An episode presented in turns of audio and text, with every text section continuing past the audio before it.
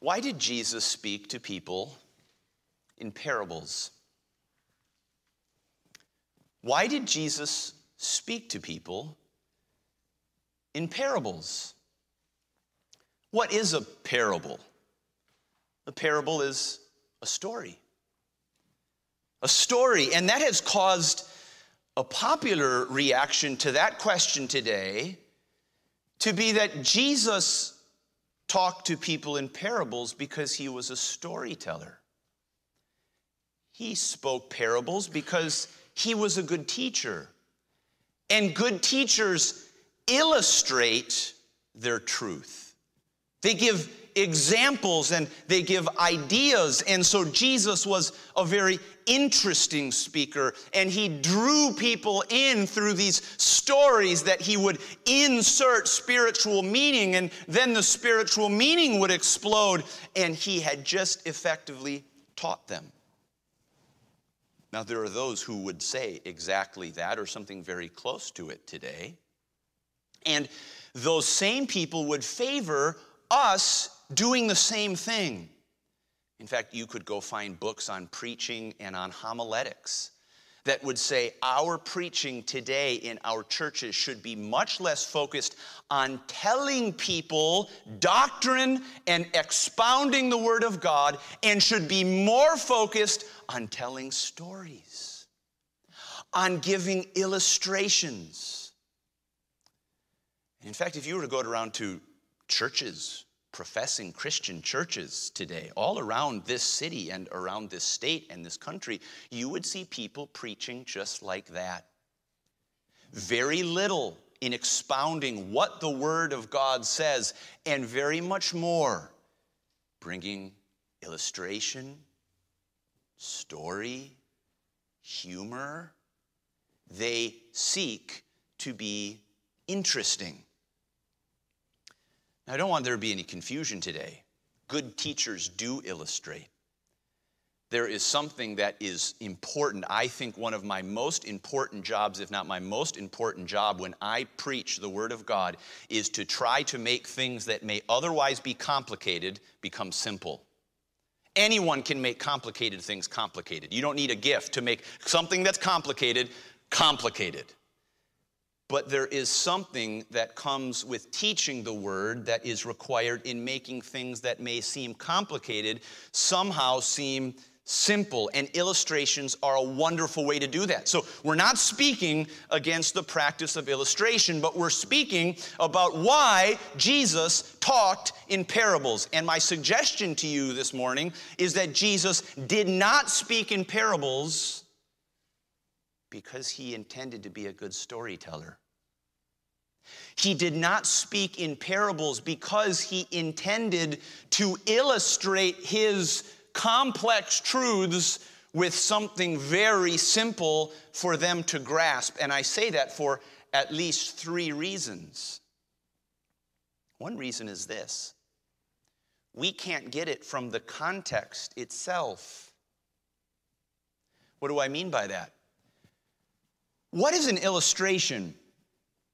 An illustration is meant to shed light on something else, to shed light on some principle or on some truth. It's like revealing something and then shining a flashlight on it and saying, let me make it a little easier for you to see, to provide a magnifying glass, or perhaps to step back out and help it see in its broader context. It is intended to simplify truth. But how did Jesus use parables? Oftentimes, he told a story without telling anyone what it was about.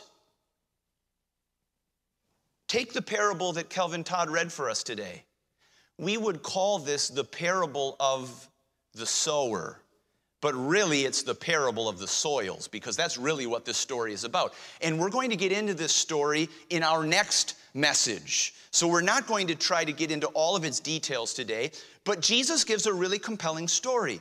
He said, A sower, a farmer, went out to sow. And what did he do? Thank you, Ben. What did he do? He cast the seed. So there's a picture that all of them would have understood. A guy's got a big seed bag over his shoulder, and he's going by hand, and he's tossing seed out like this from his bag onto the ground. And he said, Some of it happens to fall right on the wayside, whether that's the path, the trodden down path, or just off to the side of the path. It was hard, packed down ground. And he said the birds came. It was an easy meal. It didn't get down into the ground. And then he said, and, and then the, some of the other seed fell on kind of a rocky area where there was just only a little bit of topsoil and there was no depth, there was no soil for it to go down into and create roots. So it, it shoots up quickly, but then it withers and dies when the sun. It's got no root. And then some of the others fell into a patch where there were thorns, there were weeds around. And that sprang up too, but the problem was the thorns were there, and so they robbed the nutrients. They took what was for the seed, and the seed became unfruitful. But then some of it that he was throwing out fell into good ground and it sprung up and multiplied in its fruit. And see, that's a really cool story. All of them would have understood it, right? Do you notice here in chapter 4 and verse 3 how he begins? Hearken, listen. Behold, there went out a sower to sow. In illustration shines light on truth, but Jesus hadn't even given them the truth. He just said, Here's a story. Now, let me give you an, an, an illustration of this. Many, many of you have heard the gospel. And one of the illustrations that we use to talk about what it is to receive Jesus is the picture of, of a man who has nothing to offer, who is begging and has his hand out. And what he needs to do is, in order to receive a gift, he has to just reach out and claim it. He just has to receive it. Imagine if I were to get up for a sermon one Sunday morning. I said, I'm going to tell you a story. There was a man who was a beggar and he was sitting by the wayside. He had nothing to offer and he and and and he desperately was in need. And a wealthy man, a loving man came by and said, "I have a gift for you. I have something to give you." And the man was sitting there and he, he, he realized, I need to reach out and grab it. And he reached out and he took the gift and he sat back down. And then I said, Thus saith the Lord. And I went and sat down. You'd all be looking at me like, well, that was a lot shorter sermon than normal. Better move up those lunch reservations. No, you'd be looking at me and saying, Did I miss the point? If an illustration is to shed light on truth, don't you need to give me the truth? But so often, Jesus just gives this little story. And he doesn't even tell the crowd what he meant by it, he just puts it out there. So, the context. The second thing is not only the context then, but the context now. Why is Jesus, why can we not look at these parables as just Jesus using good illustrations? Because no one got it. Even his disciples were continually coming to him and saying, Jesus, can you explain that parable to us? And if his disciples didn't get it, the crowd certainly wasn't getting it. Now you say, well, that's just because they didn't have the key, they didn't know all the truth. Hold on. In Mark chapter 4, we're going to be looking at a series of parables that Jesus taught. Do you know, even to this day, conservative evangelical Bible expositors don't agree on what Jesus' parables mean? Do you know, even to this day, you can go to good, faithful commentators and preachers, and you'll see wildly different interpretations of what some of Jesus' most basic parables mean? Even today not everyone fully understands what Jesus was saying by his parables. But there's one other reason we should reject the idea that Jesus' parables were there just to give good illustrations, just to give good analogies so that people could really understand. It's the text itself. Look with me at Mark chapter 4 and scroll your eyes down to verse 10.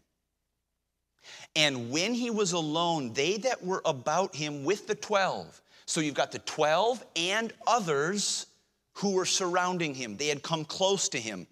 They asked of him the parable Jesus, what's this all about? And he said unto them, Unto you those that were about him. It is given to know the mystery of the kingdom of God, but unto them that are without, now the idea here is those are outside. That's the idea of that phrase. Those that are outside, all these things are done in parables. Everything is in parables. Now listen, that, the idea is so that. Why do I speak in parables? So that seeing they may see and not perceive. So they see with their physical eyes, but they don't see with their spiritual eyes. And hearing they may hear and not understand. So they hear with their physical ears, but they don't understand with their spiritual ears, lest or otherwise at any time they should be converted and their sins should be forgiven them. This is one of Jesus' most mysterious words. Why did Jesus speak in parables? So that seeing they might not see, and hearing they might not hear. Otherwise, they might convert and their sins might be forgiven. What does Jesus mean? That's the goal of our message today. As we get into this chapter that is filled with these parables, we need to understand what parables are and why Jesus used them. The title of the message this morning is Parables of the Kingdom. Parables of the Kingdom. Why did Jesus speak? In parables. Let's start, first of all, by understanding something about the scene that is in front of us this morning from Mark chapter 4. This scene that picks up in verse number 1. Now, remember, if we're in context, We've been going through the book of Mark. Jesus is the king who comes to announce that the kingdom has come. He is the king, and he is opening the door to, of his kingdom to anyone who will repent and believe the gospel. And so he goes preaching the gospel, and he goes showing the gospel by his divine power, his authority over doctrine they marveled at his doctrine. Why does this guy have such authoritative speaking? They marveled about the authority over demons, exercising the power of God over the devil, the enemy of God, exercising his authority over disease, healing anyone who was sick, who was in his path, doing things that no one could explain. It, the, even the Pharisees who hated him so much said, It's got to be the devil. It's not just a trick. Some kind of mysterious supernatural force is at issue here. And the multitudes, the crowds are coming about him. And then, just in Mark chapter 3, what did we see? We saw the opposition to Jesus mounting. The opposition from the religious leaders who are now fully and finally opposed to him. There's no going back. They hate him, they envy him, and they are against him. Even his own family and friends, those closest to him, are opposing him. And we see now the conflict fully joined between Jesus and his kingdom and between the devil and his kingdom. They are enemies. And now we start here in verse 1 of chapter 4. And he began again to teach by the seaside, and there was gathered unto him a great multitude, so that he entered into a ship and sat in the sea, and the whole multitude was by the sea on the land. And he taught them many things by parables, and said unto them, in his doctrine. So, again, the picture a big multitude comes. So big that Jesus goes to the seaside, gets in a little rowboat, and goes a little bit out into the sea so he can pronounce, so he can, so he can express himself. The water will be a natural kind of, of, uh, uh, of, of, of encouragement toward this, it will amplify the sound. And he teaches. But notice what is said. He teaches them by parables. Now, you'll notice that before this point, Jesus has rarely spoken to them in parables, at least what's been recorded for us. Jesus' practice was to go into the synagogue and take the word of God and open it and teach. And they said, This man has authority in his doctrine. But now, starting in chapter 4, he is entering into a new kind of teaching, or at least a significantly new kind of teaching that he hadn't been focused on before. For example, take the, the Beatitudes, the Sermon on the Mount, Matthew chapter 5, 6, and 7. There is very little by way of parable in the Sermon on the Mount. Oh, there may have been a story or two there, but it's not like this in Mark chapter 4. Jesus had been teaching a different way. And now in Mark chapter 4, as the opposition has mounted and the, the battle has been joined between the men who hate him and between his own authority, he now is teaching in parables. Well, what is a parable? The word parable is actually pretty instructive. It literally means to throw beside. To throw beside. That's what a parable means. A parabola, two perfectly joined lines of exactly the same. It is to throw alongside. You say, what does that mean? Well, it just means this it is something where you take a truth, a principle, and you cast something alongside it. It is a comparison. And Jesus uses these words all the time in his parable. You know, he says, the kingdom of heaven is like. Like. Here's the kingdom of heaven, and I'm going to cast something right alongside of it and say these two things are alike. And that is his ultimate picture. A parable, it's been said, is an earthly story with a heavenly meaning. An earthly story with a heavenly meaning. And that is exactly what Jesus is communicating here in Mark 4. But here's the challenge for us. As I've already said, what happens if you tell a story that is meant to be an illustration, but you never say what truth it's meant to represent? What happens if you say, Here is what the kingdom of heaven is like, but you never tell what the kingdom of heaven truly is? You just tell a story. And people are left scratching their heads. Why? Because they don't have the key. They don't have the explanation of the truth or the principle that this was meant to represent in the first place. A commentator, I love this, he was reflecting on the, the, the, the parable of the sower that we just read. And he said this he said, The farmer thought, He's telling me that I have to be more careful in the way I cast my seed. I guess I've been wasting an awful lot. The sower went out to sow. Well, I guess he's talking about me. I guess I should be careful with my seed. What might the politician have thought?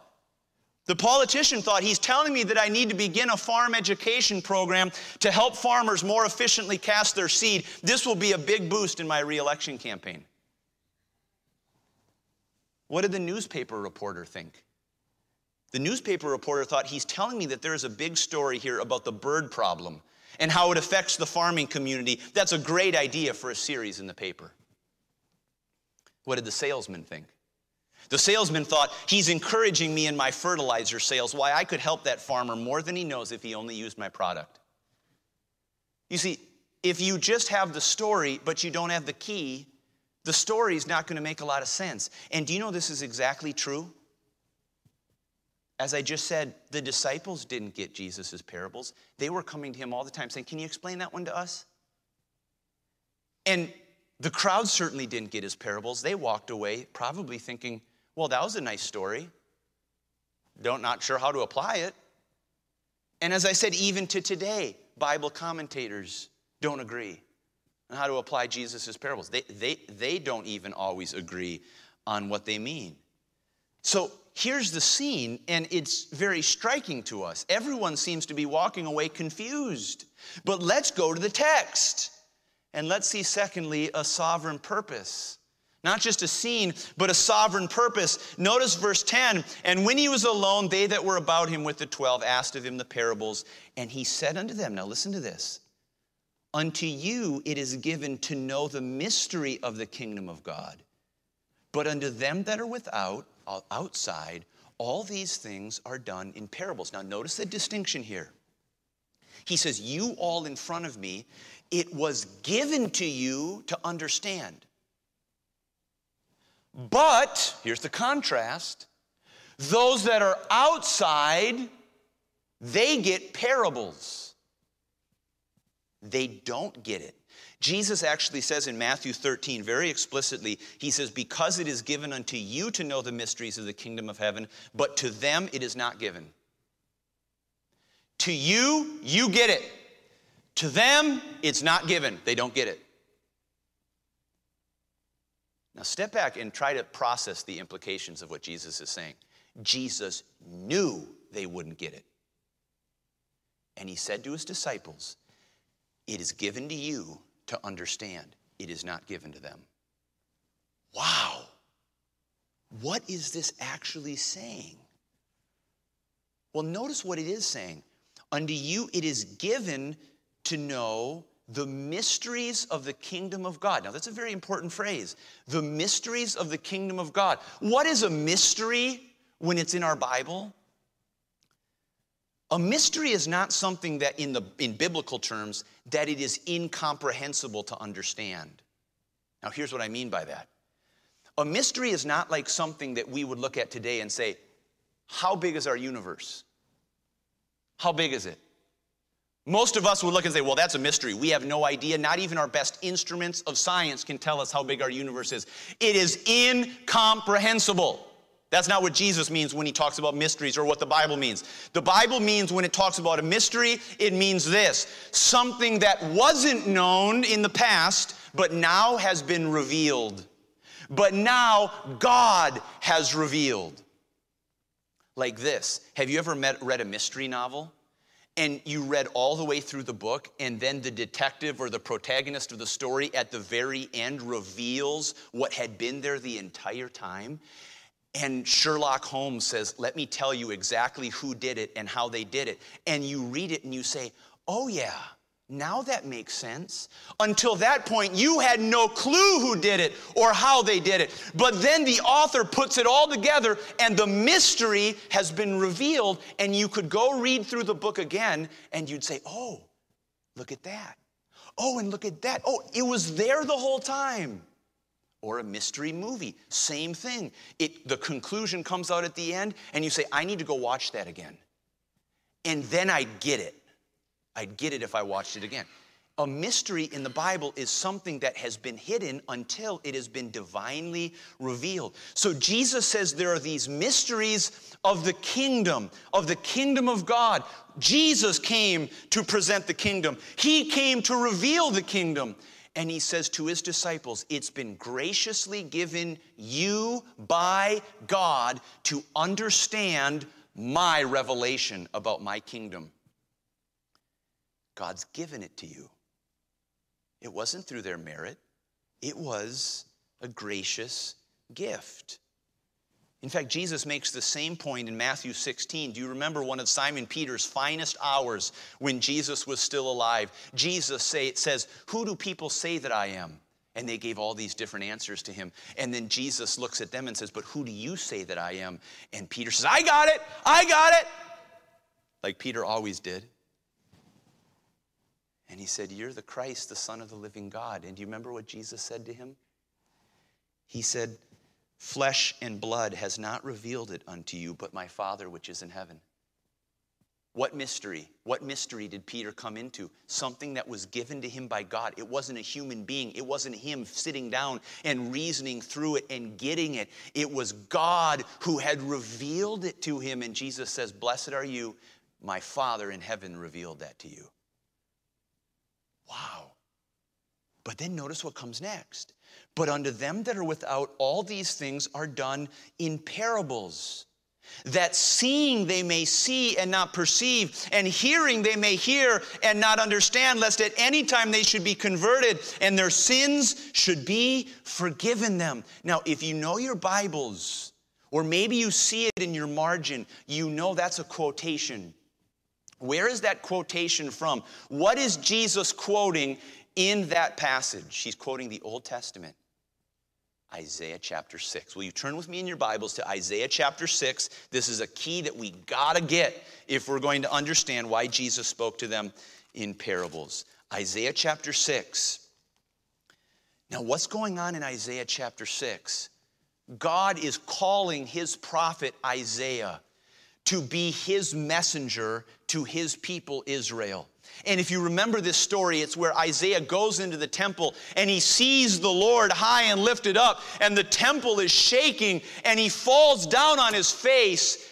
and he hears the seraphim saying, Holy, holy, holy is the Lord God Almighty. The whole earth is full of his glory. And he says, Depart from me. I'm a sinful man. I, I only have unclean lips. I have seen the king. He is just utterly broken.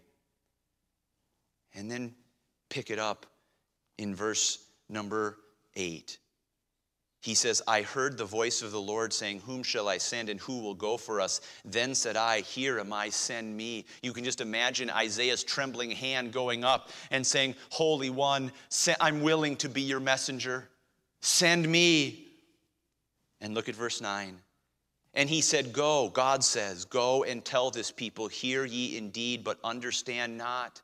And see ye indeed, but perceive not. Make the heart of this people fat and make their ears heavy and shut their eyes, lest they see with their eyes and hear with their ears and understand with their heart and convert and be healed. What's God telling Isaiah? Isaiah, your mission, your message will cause people to close their ears so they cannot hear you, your message will be to blind them. You will preach, and they will only further close their eyes. You will proclaim, and they will only further close their ears. You will continue to speak, and they only will understand less and less and less. Can you imagine that being your mission in life?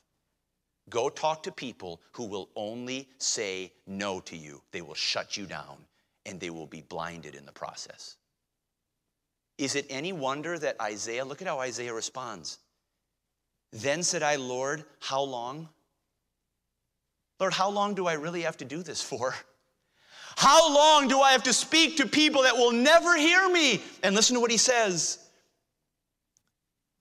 until the cities be wasted without inhabitant, and the houses without man, and the land be utterly desolate, and the Lord have removed men far away, and there be a great forsaking in the middle of the land, but yet in it shall be a tenth there will be a residue left over, a small group, only 10%, and it shall return and shall be eaten as a teil tree and as an oak, whose substance, their, whose stump is in them when they cast their leaves. So the holy seed shall be the substance or the stump thereof. He said, Isaiah, here's how long you're going to have to preach until the whole nation of Israel be cut down and only a stump remains.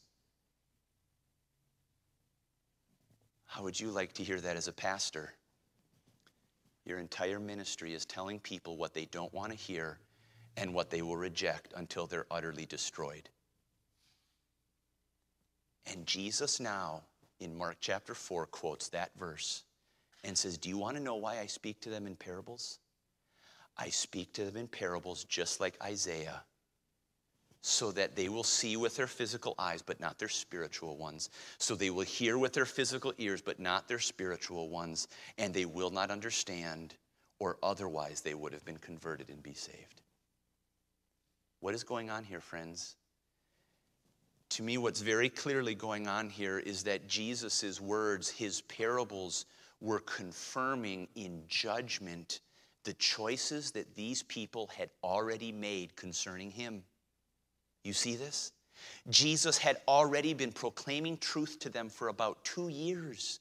He had already been teaching them plainly and simply of the kingdom of God. He had been saying, Repent and believe the good news of the gospel, enter into the kingdom. And now, as the multitude continues to come, Jesus says, What they get now are parables they get now are these stories that will confuse them and will only further blind them, that will only further deafen them, that will cause them not to understand, and they will be confirmed in their judgment. Do you know that Jesus is not the only one who quotes this passage from Isaiah chapter 6. Paul does the same thing.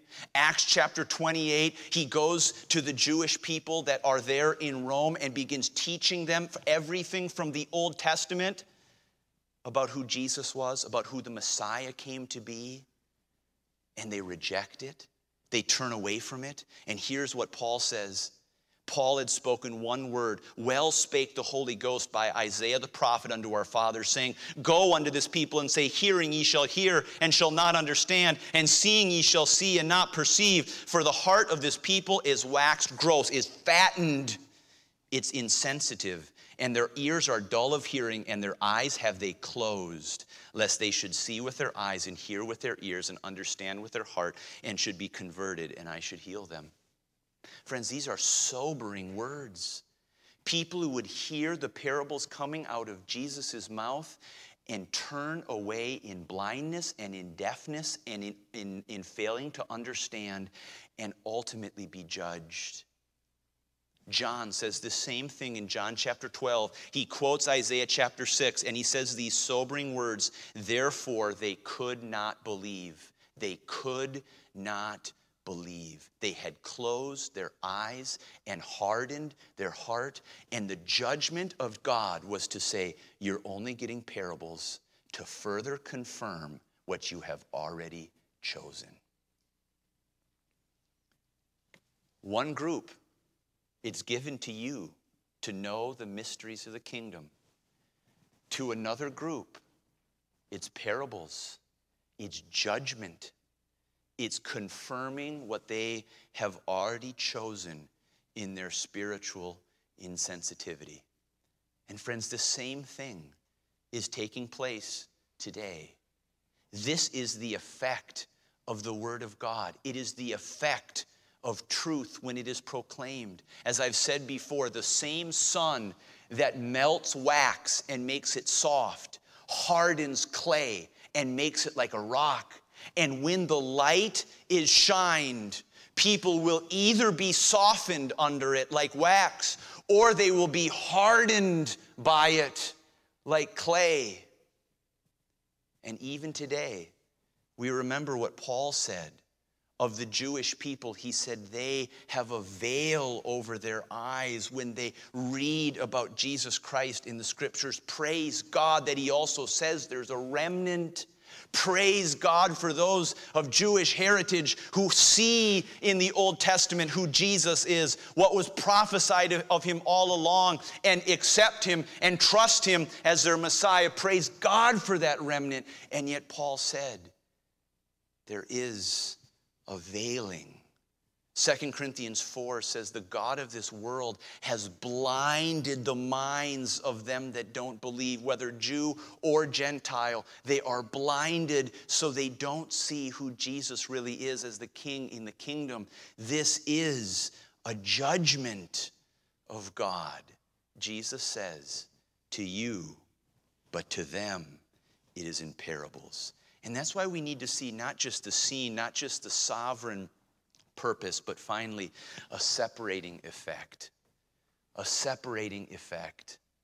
What I want to see again is just focus in on very briefly here as we close what Jesus is really saying. Is this an arbitrary decision of God? Is this an arbitrary judgment that, you know, these ones I'm good with and those ones are gone? I don't think that's what Jesus is really saying here. And the reason is because of the parable itself.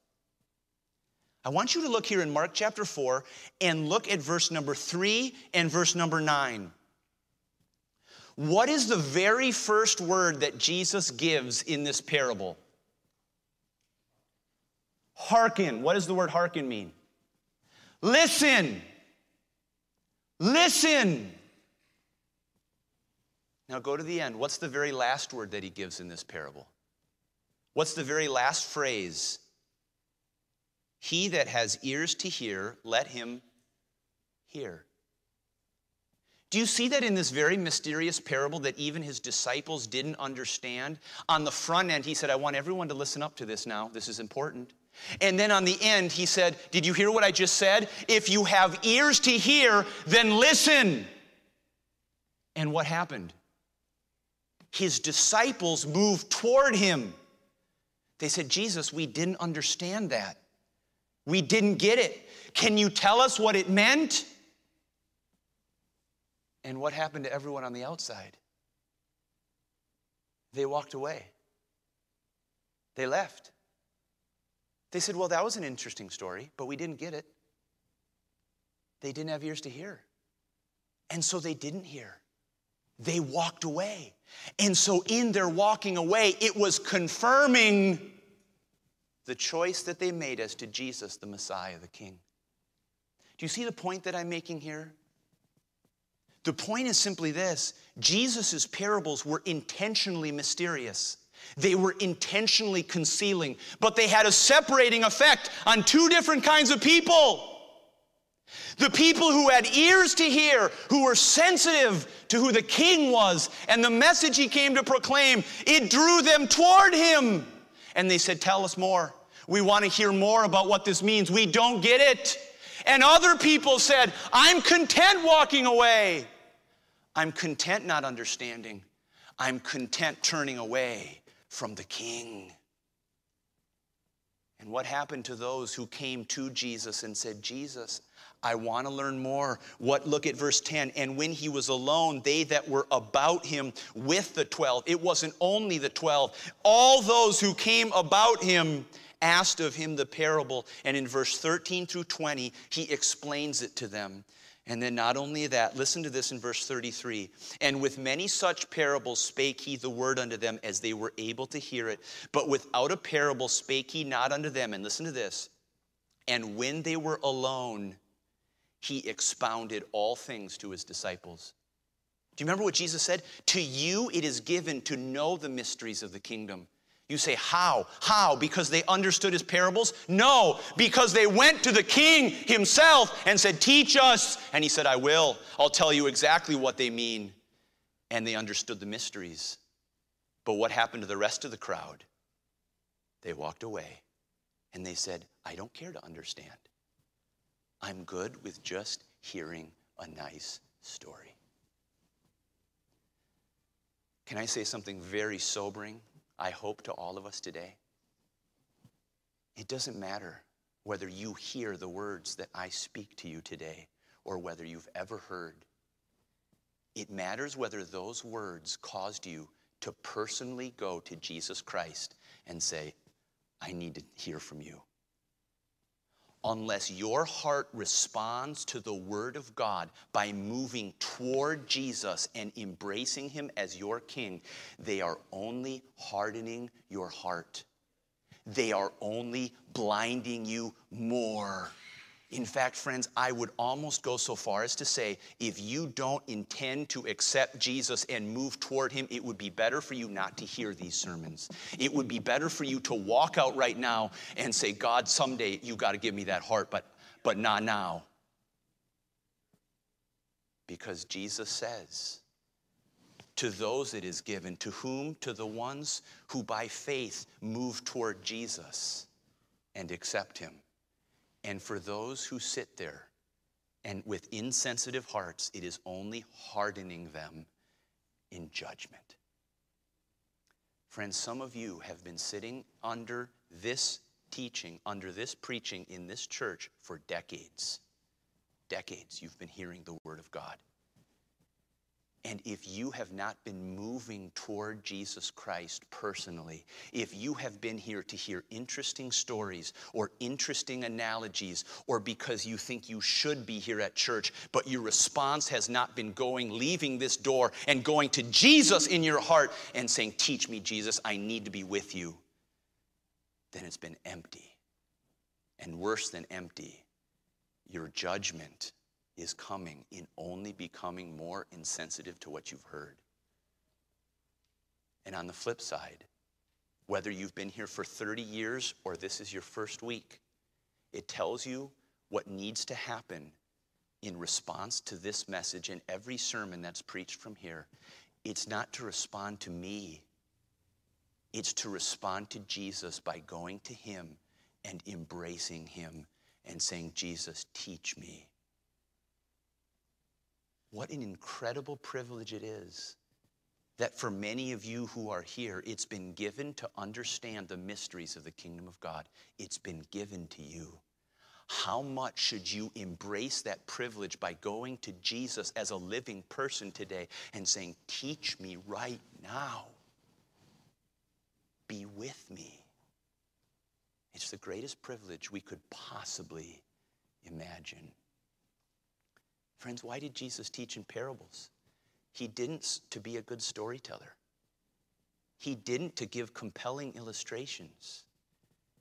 He did it like everything he did because it was a dividing line. It divided those who would walk away content in their unbelief and only be further hardened in it. And he separated from those who would hear his words and maybe not understand it, but move toward him and accept him as the king of the kingdom. What about you today, friends? What's your response to the word of God? We would do well to remember the word that Jesus gives to all of us. Take heed, pay attention to what you hear. Let's pray.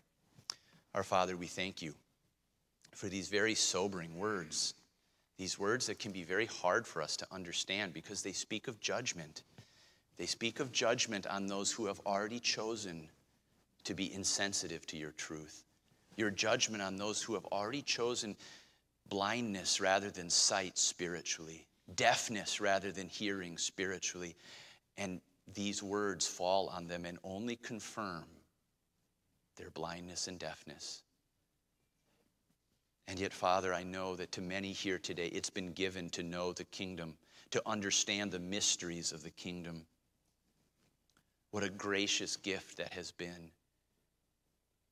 And it is open to all those who by faith will move toward Jesus Christ as their King. Oh, I pray this morning, Father, that not one person would leave here without moving toward Jesus in their heart they know what that is, Father. They know what it is to move toward Jesus, to embrace him, to bow their knee before him, to plead with him to teach them and to change them from the inside out. And oh, I pray, Father, that not one person would leave here having heard a story, having heard an illustration, but never moving toward Jesus. Only judgment will await. Father, may it be so, we pray.